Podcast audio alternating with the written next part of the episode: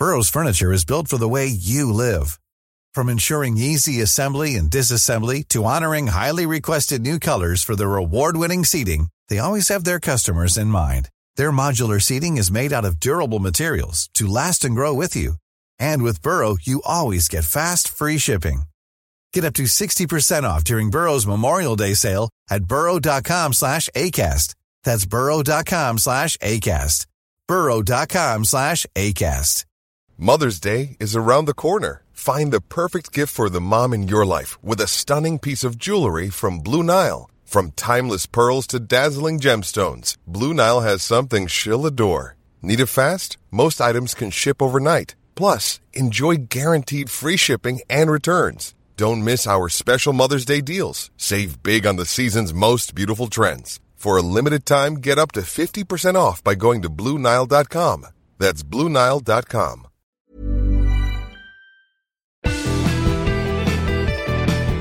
This week, the uncheckable proof that's stumping mathematicians. Looking at it, you feel a bit like you might be reading a paper from the future or from outer space. And the latest science from Comet 67P.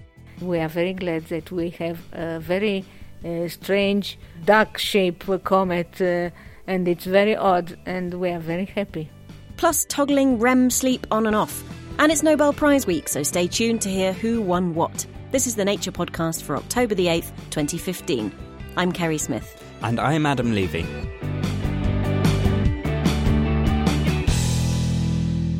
Jackson et al. famously claimed in their 1970 thesis that ABC is as easy as 1, 2, 3.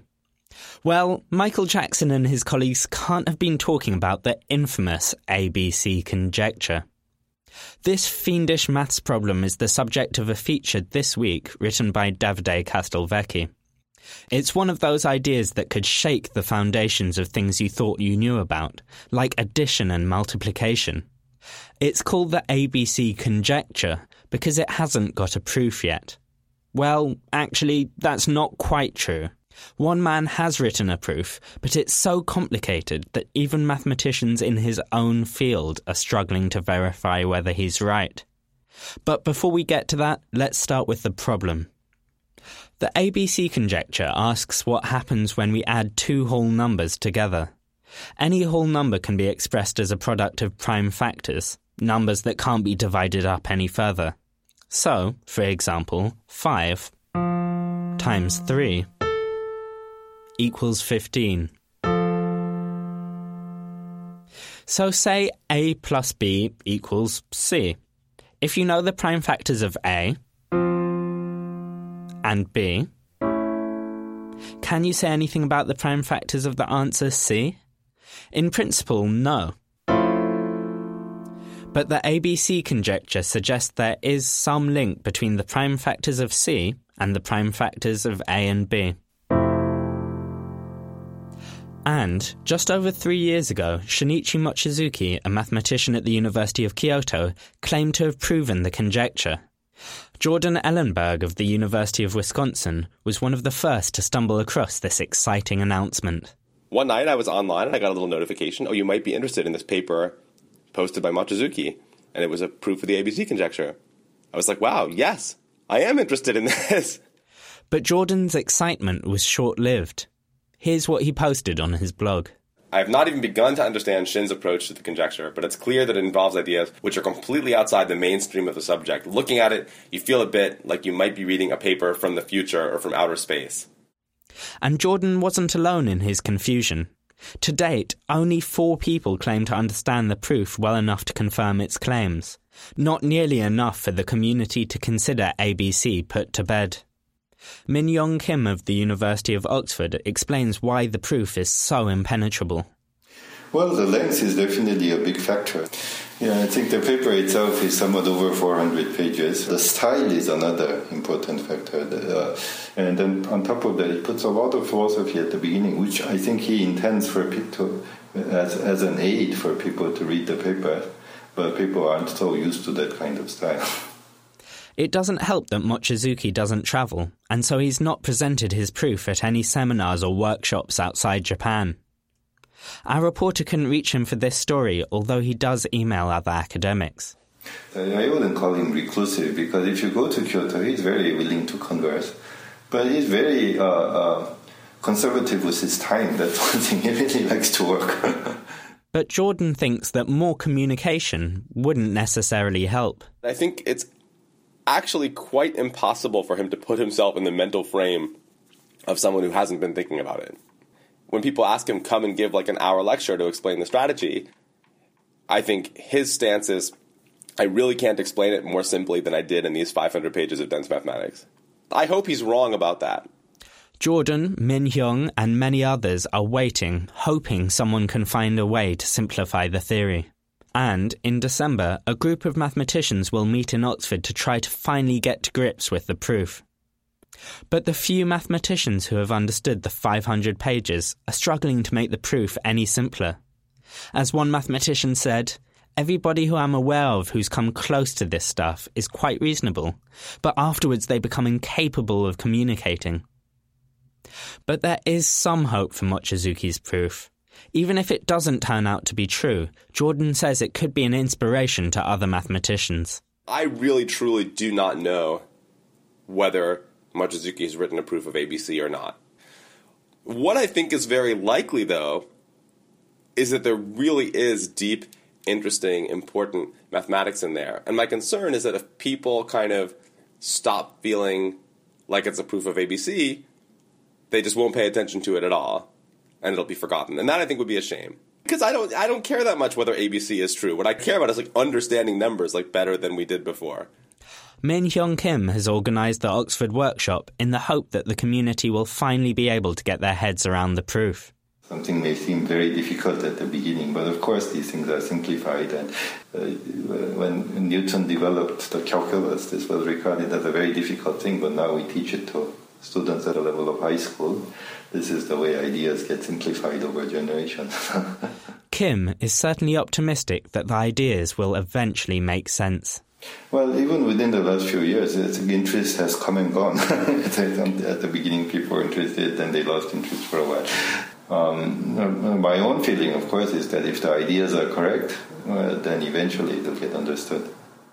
That was Min Hyung Kim, and before him, Jordan Ellenberg. To find out more about the proof, check out this week's feature by Nature reporter and maths PhD Davide Castelvecchi. That's on nature.com forward slash news. Kerry, I actually looked over the proof just to see whether I could verify it or not. All 500 pages? Yeah, well, two, two pages. You got as far as two, and, and how did you get on? Yeah, I think it's right. Um, I couldn't find any mistakes, so I think we're good. I'd hate to disappoint you, but if you just look at the back of this postage stamp, mm-hmm. I think Mm-hmm. that'll tell you all you need to know. I've done it. Oh, yeah. So the answer was D. Coming up in the research highlights, deceptive plants and mammals thrive in the Chernobyl region. But before that, though, Kerry, I have to tell you about this amazing dream I had. Einstein is chasing this T Rex through the Anthropocene, and then my teeth fell out. Oh my god, Jurassic relativity? I don't I can't really beat that. I my most memorable dream recently uh, was when I invented a new range of orthopedic shoes. That's that's really good too, Kerry. Well, I thought so at the time. Anyway, I'm more interested in what's happening in your brain when you're asleep. Somehow that doesn't surprise me. There are two main types of sleep REM sleep and non REM sleep. Most of the super exciting dreams we have, especially me, like that one where I won a mass spectrometer and then it wouldn't fit in my house and I had to eBay it, most of those occur during REM sleep. REM stands for rapid eye movement, which is what happens during the sleep state. The reasons we experience REM sleep are unknown. Some scientists think it might purge the brain of harmful chemicals or help form memories. But other scientists are starting to understand more about the mechanisms behind it. And Noah Baker's been speaking to Yang Dan from the University of California, Berkeley, whose team has found some neurons in the brain that trigger the REM state. So there are lots of ideas about why we have this mysterious REM sleep, but but do we know how it's caused? So that's really what our study is all about. Basically, what we found is in this ventral part of the medulla, which is part of the brainstem, there is this, this, group of particular types of neurons. If we activate these neurons, we can rapidly and reliably trigger REM sleep. So, in terms of your methodology, you were working with mice, and how do you trigger neurons when your mouse is asleep? We use this uh, technique called optogenetics. So, what it allows us to do is to activate these neurons or nerve cells uh, using light. The process, like many other studies, involves a lot of uh, trial and error. The postdoctoral researcher in my lab, Franz Weber, so he is really uh, the main person responsible for the finding. And what he did was to sort of uh, poke around uh, in many places in the brainstem. And there's a lot of frustration because most of the time when we try to activate the cells, we wake up the animal uh, rather than uh, trigger either non-REM or REM sleep. And so after uh, quite a bit of search, I would say probably more than a year, he finally found this location and this group of cells that can trigger REM sleep. Have people been able to induce on command REM sleep in the past? People have certainly used pharmacological stimulation to show that they can increase REM sleep or decrease REM sleep. But one advantage of optogenetic manipulation is that there is a much higher time precision. So if you inject a drug, first of all, it takes some time for the drug to diffuse from your injection pipette to the brain. And then once the drug leaks out, it's very difficult to take it back. So basically, what you have to do is to wait for it to diffuse away or for the nerve cells or, or other cells in the brain to take it up. So that uh, what you can do is to inject the drug, maybe wait for 10 15 minutes and look at what happens, and maybe wait for another two hours and see whether the effect goes away. But with optogenetics, uh, you can turn on and off uh, the neurons with a precision of a few milliseconds. And you, I'm assuming that the, the mouse is already asleep, or can you do it from when it's awake? Can you induce a REM sleep state? Yes, that's a very interesting question. If we turn on the laser when the mouse was in non REM sleep, then the laser can very quickly trigger the mouse to transition into REM sleep. But if they were awake when we turn on the laser, in fact, that does not trigger REM sleep. And this is interesting because for normal subjects, uh, including normal human subjects, we do not transition from wakefulness to REM sleep directly. We have to go through non REM sleep. So it's interesting that when we turn on the laser, even though the transition from non-REM sleep to REM sleep is so powerful. It's almost uh, it's n- more than ninety percent of the cases. We cannot directly make them go from wakefulness to REM sleep. So I think that there are some very interesting brain mechanisms that are preventing that direct transition. So, what does your finding mean going forward? What's it going to allow us to do in sleep research?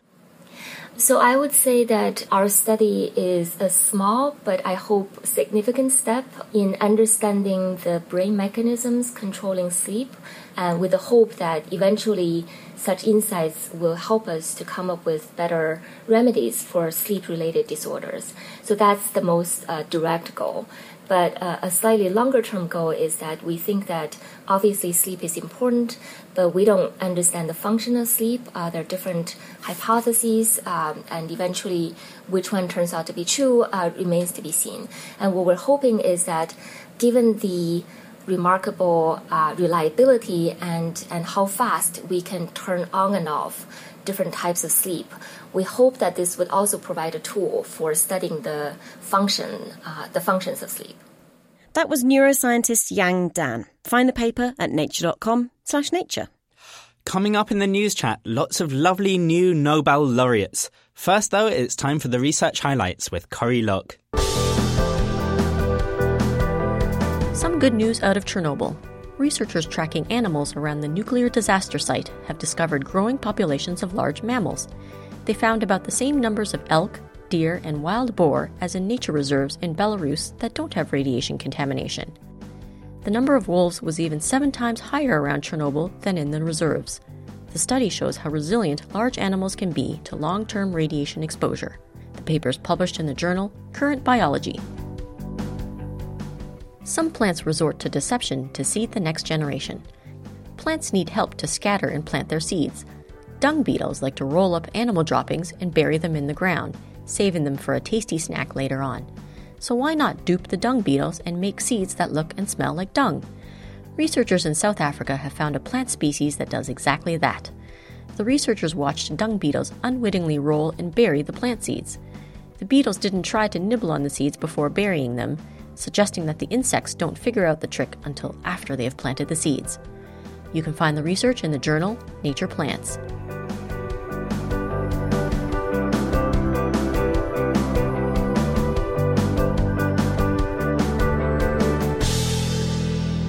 Reporter Corie Lok there, and to see the confused beetles being tricked by those plants, head to our YouTube channel, youtube.com slash naturevideochannel to watch them in action. Reporter Lizzie Gibney is never happier than when surrounded by people talking about the Rosetta mission. You know, the one that landed a probe on Comet 67P at the end of last year. So off she went recently to the European Planetary Science Congress in Nantes, in France, where the latest results are being dissected and fought over. There's a lot we already know about Comet 67P. It's shaped like a duck, it's made of two separate bodies that are fused together, and it's littered with intriguing organic compounds. But there's still a lot about this comet that's mysterious.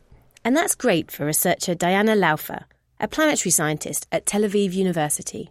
We are very glad that we have a very uh, strange uh, duck shaped comet, uh, and it's very odd, and we are very happy.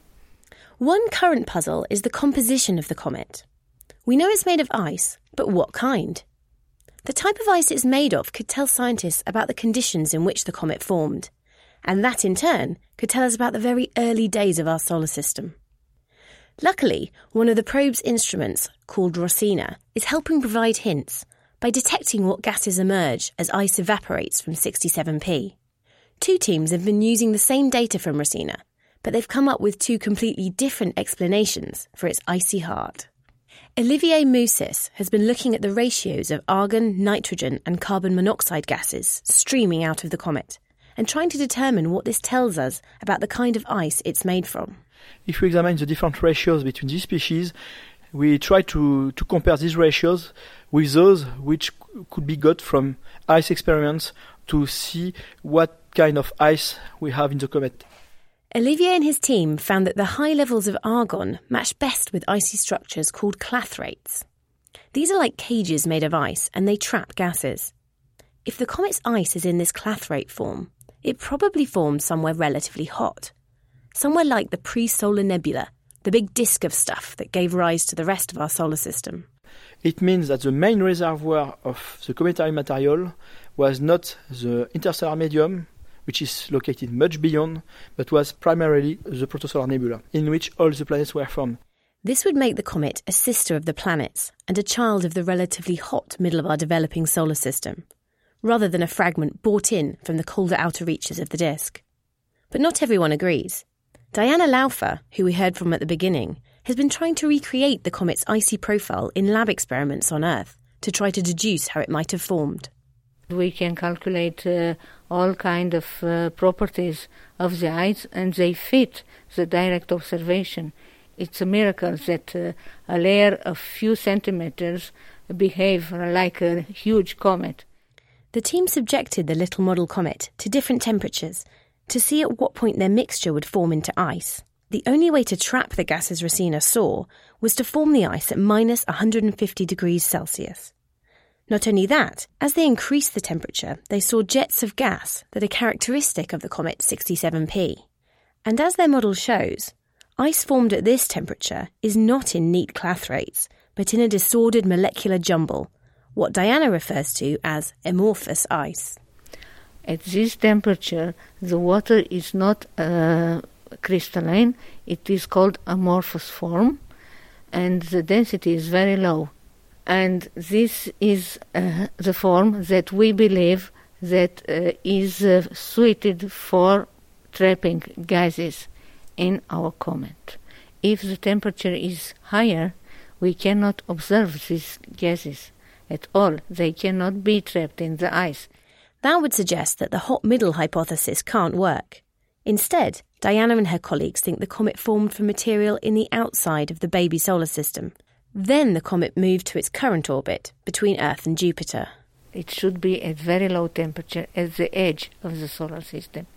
Uh, and then the comets migrate to the inner solar system. This colder material would have been present even before the solar system began to form, whereas in Olivier's theory, the comet ice freezes only once the solar system formation is already underway. If Olivier is right, the comet can tell us about our solar system. But if Diana is right, then the comet's ice grains take us back even further in time. They're the ingredients for any solar system. 67P, therefore, could teach us about worlds beyond our own. So who's right? For the moment, what we have in the literature is that we, we see no match of the Argon data. So far, with our current knowledge, taking into account the literature, the clathrate is the best match so far. To sort out who's right, the Tel Aviv team will make new measurements to study how argon is released in Diana's mini comet, which is built from amorphous ice. They'll see if they can match these findings to the comet measurements they've already made. And despite the scientific disagreements, this kind of friendly argument is exactly how discovery should work, says Kathrin Altwegg, who leads the ROSINA team. I think it wouldn't be good if we uh, had all the same uh, view, because then it's very one sided we have to discuss and then come to a conclusion. That's I think that's really how science should work and has to work, and and th- that leads to very nice discussions during our team meetings. Sometimes even loud discussions, but that's okay. That's how science works. They also have an amicable way of ending any arguments. Well, we have good discussions and then we have a drink together. Just one last question then. What type of ice would you like in that drink? For the Nature Podcast, I'm Lizzie Gibney. Lizzie was talking to members of the ROSINA instrument team, Olivier Mousis and Kathrin Altwegg, and Diana Laufer from Tel Aviv University. Time now for our weekly news chat, and what story could we possibly be talking about other than the Nobels? Richard Van Noorden has been thinking about nothing else for the last week or so. Hi, Richard. Hi, Adam. So let's start with the latest Nobel Prize which has been announced, which is chemistry. This one has just been announced as I'm talking to you. It's been awarded for work on DNA repair. So, DNA is not a stable molecule, but it decays over time. Obviously, it holds all the genetic information that makes up our cells and makes life exist. So, Thomas Lindahl, who's one of the Nobelists this year, realized there's got to be a repair mechanism that patches up the DNA when it's damaged and fights back against this relentless uh, entropy process. And in fact, many, many people have worked on about at least 10 different mechanisms by which damaged DNA is patched up. Uh, and there's been some dispute already about whether these three scientists who won, Thomas Lindahl, Paul Modrich, and Aziz Sancar, should have won the prize, but most people think they are, you know, the founders of the field. So, what's the wider significance of understanding how our DNA decays, or rather doesn't, thanks to these repair techniques? Well, there's actually immediate significance to human health. If your DNA repair system has a fault, you're at far higher risk for cancers because mutations can go uncorrected. And cancer cells themselves survive damage by employing enzymes to patch up their own DNA. So there's now interest in medical therapies that target tumor cells' repair pathways. Uh, and, and work on DNA repairs had impacts in other fields as well. For example, in the 1980s and 90s, researchers were starting to try and extract ancient DNA, millions of years old, and it was hard to work out is this modern contamination or really ancient DNA?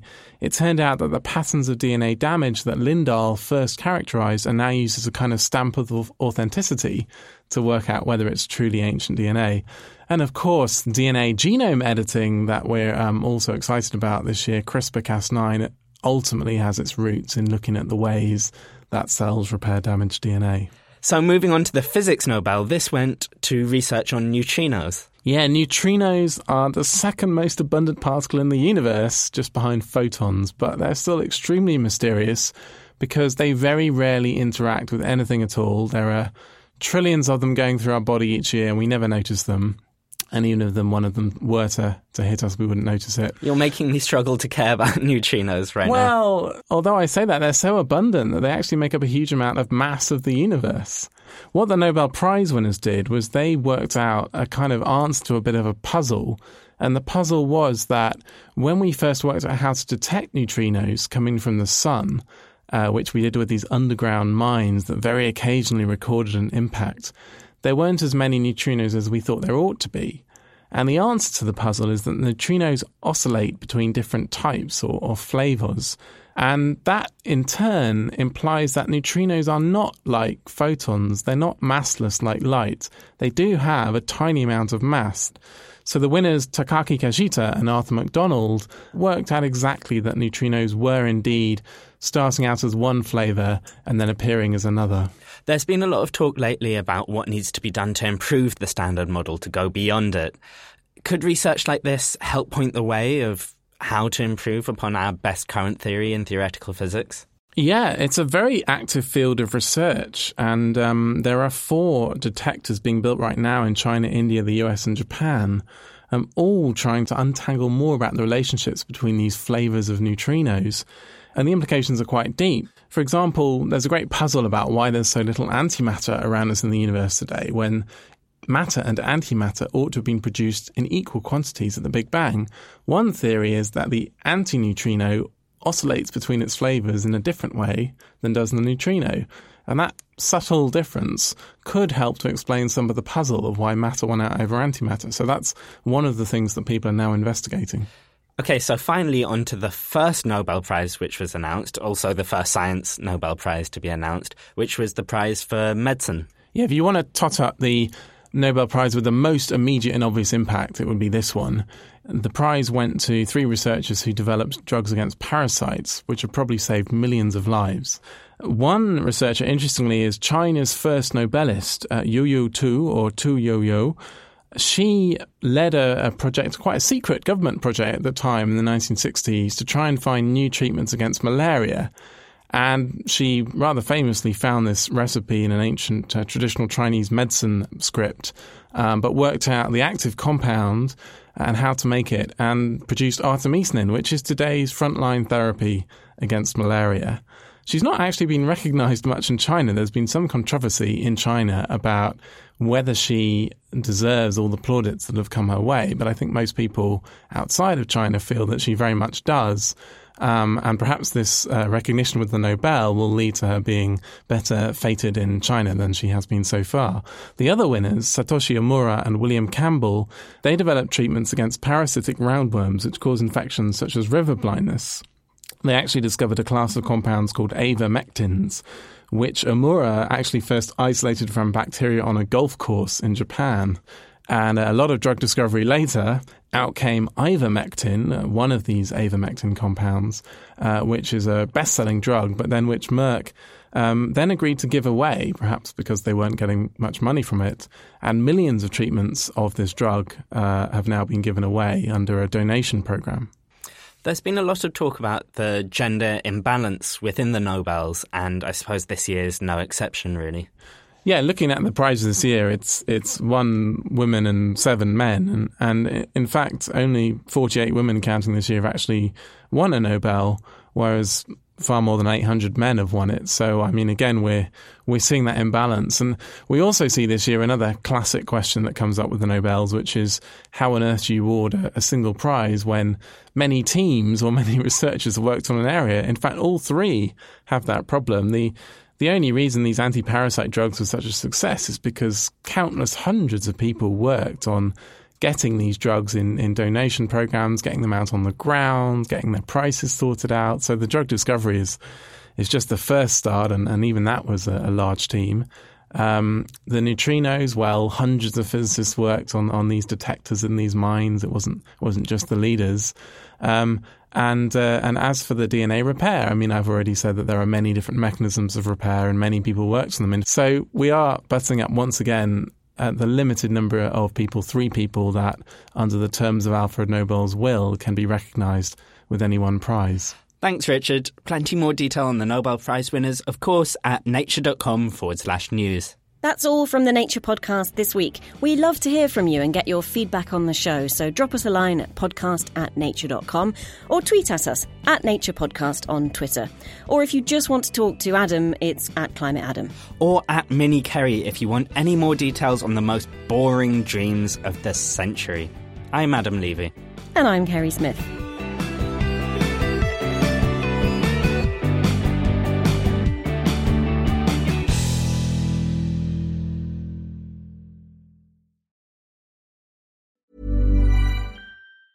Hey, it's Danny Pellegrino from Everything Iconic.